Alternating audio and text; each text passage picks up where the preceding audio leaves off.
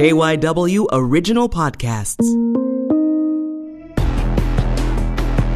The Coronavirus Pandemic from KYW In Depth. So one thing I've noticed when I've gone to the store is that many of you are buying an astronomical amount of bottled water. Perhaps you're stacking it beside your toilet paper. Maybe you're concerned about the safety of the water supply. We wanted to help ease those fears, so we gave Dr. Chris Crockett at Aqua a call. He is the Chief Environmental Officer, and according to his bio, he is responsible for overseeing water quality and environmental compliance. Dr. Crockett, thank you so much for being here with us on In Depth. Oh, thank you. So basically, it's your job to make sure the water's clean. Yes, it's everybody's job at Aqua and essential to make sure that the water's clean every day, 24/7 for our customers, 365 days a year. So are you getting calls or emails from people who are concerned about the cleanliness of their tap water?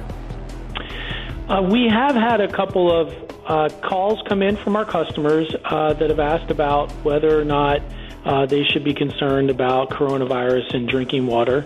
And we've told them what we've been telling our customers, and what we've posted on our webpage is that there's no evidence that coronavirus is in water supplies or would be in water supplies, and that our normal water treatment and disinfection processes remove the coronavirus, and it is not a concern for drinking water. So how do you know that, because this is such a new virus? Well, the viruses are all made similarly, so though they have proteins and they have lipids and they have membranes, but we've been looking at viruses for over 100 years and how to remove them in drinking water. And there are different types of things, viruses out there that are more resistant to disinfection and less resistant to disinfection and removal. And when it comes to coronaviruses, they're very similar to Coxsackie viruses in the way they're structured, and it means that they're not as resistant to the chlorine. They're not as resistant to chlorine or other removal technologies. In fact, if we had to rank them up against the viruses that we typically remove or inactivate every day for the past 130 years, coronavirus would be towards the bottom of the list. It's a pretty wimpy virus, and the chlorine pretty much wipes it out. I wonder if people are afraid that if they wash their hands in tap water, that somehow, you know, they'll touch their face, that whole thing about keeping your hands clean. Well, people are trying to keep their hands clean because they're worried about getting the virus from a surface or from the air or from coughing on their hands and then transmitting it through a surface or to person-to-person transmission. The transmission of the virus through drinking water is not a risk. It is not a concern. And so the reason people are washing their hands is really to prevent the spread of the virus from person to person. And that water coming to them, that water is what's removing the virus. And the water has chlorine in it, which is also good at helping get rid of the virus. Can you walk us through a little bit, kind of in general, what your process is? You know, at what point, you know, you make the water clean, and then how do you know it's clean, the testing process? Can you tell us a little bit about that? Sure. Just as an example, our lab in Bryn Mawr, we performed 308,000 analyses last year alone on drinking water tests. And we have equipment working 24/7 that monitors the quality of the water down to the seconds and minutes of every day. So typically the water, it can come from two places. It can either come from the ground, from a well, or it can come from a river or stream or lake. That water then, depending on the type of water, if it's groundwater and what's in that water, it is then taken through a process of particle removal, which we use, we call sedimentation flocculation, which gets all the bigger particles to settle out. And there's a disinfection step there where we add chlorine. And then we run it through filtration, something similar to what you would sand on a beach. And then once it goes through that filtration process, there's an extended period where we have it sit in contact with chlorine, or we even run it through ultraviolet light disinfection, similar to the sun but UV lamps. And then after it sits in contact with that chlorine, sometimes for hours or even longer, then it is distributed to tanks or storage tanks or the tall water towers you see out in the community, where then it's distributed through pipes and pumps out to the customer. All along that way, from the time it leaves the water treatment plant or those storage tanks, it has chlorine in it the whole way to your tap. And one of the things we always look to make sure is that in the distribution system at people's homes and in businesses, that we're able to see that chlorine and detect it. And we're also out every day collecting samples not only for that chlorine, but also collecting samples for bacteria. And if there's any kind of detection of bacteria, then there's an investigation of that premise and to make sure that the water system is safe and that there isn't any bacteria there.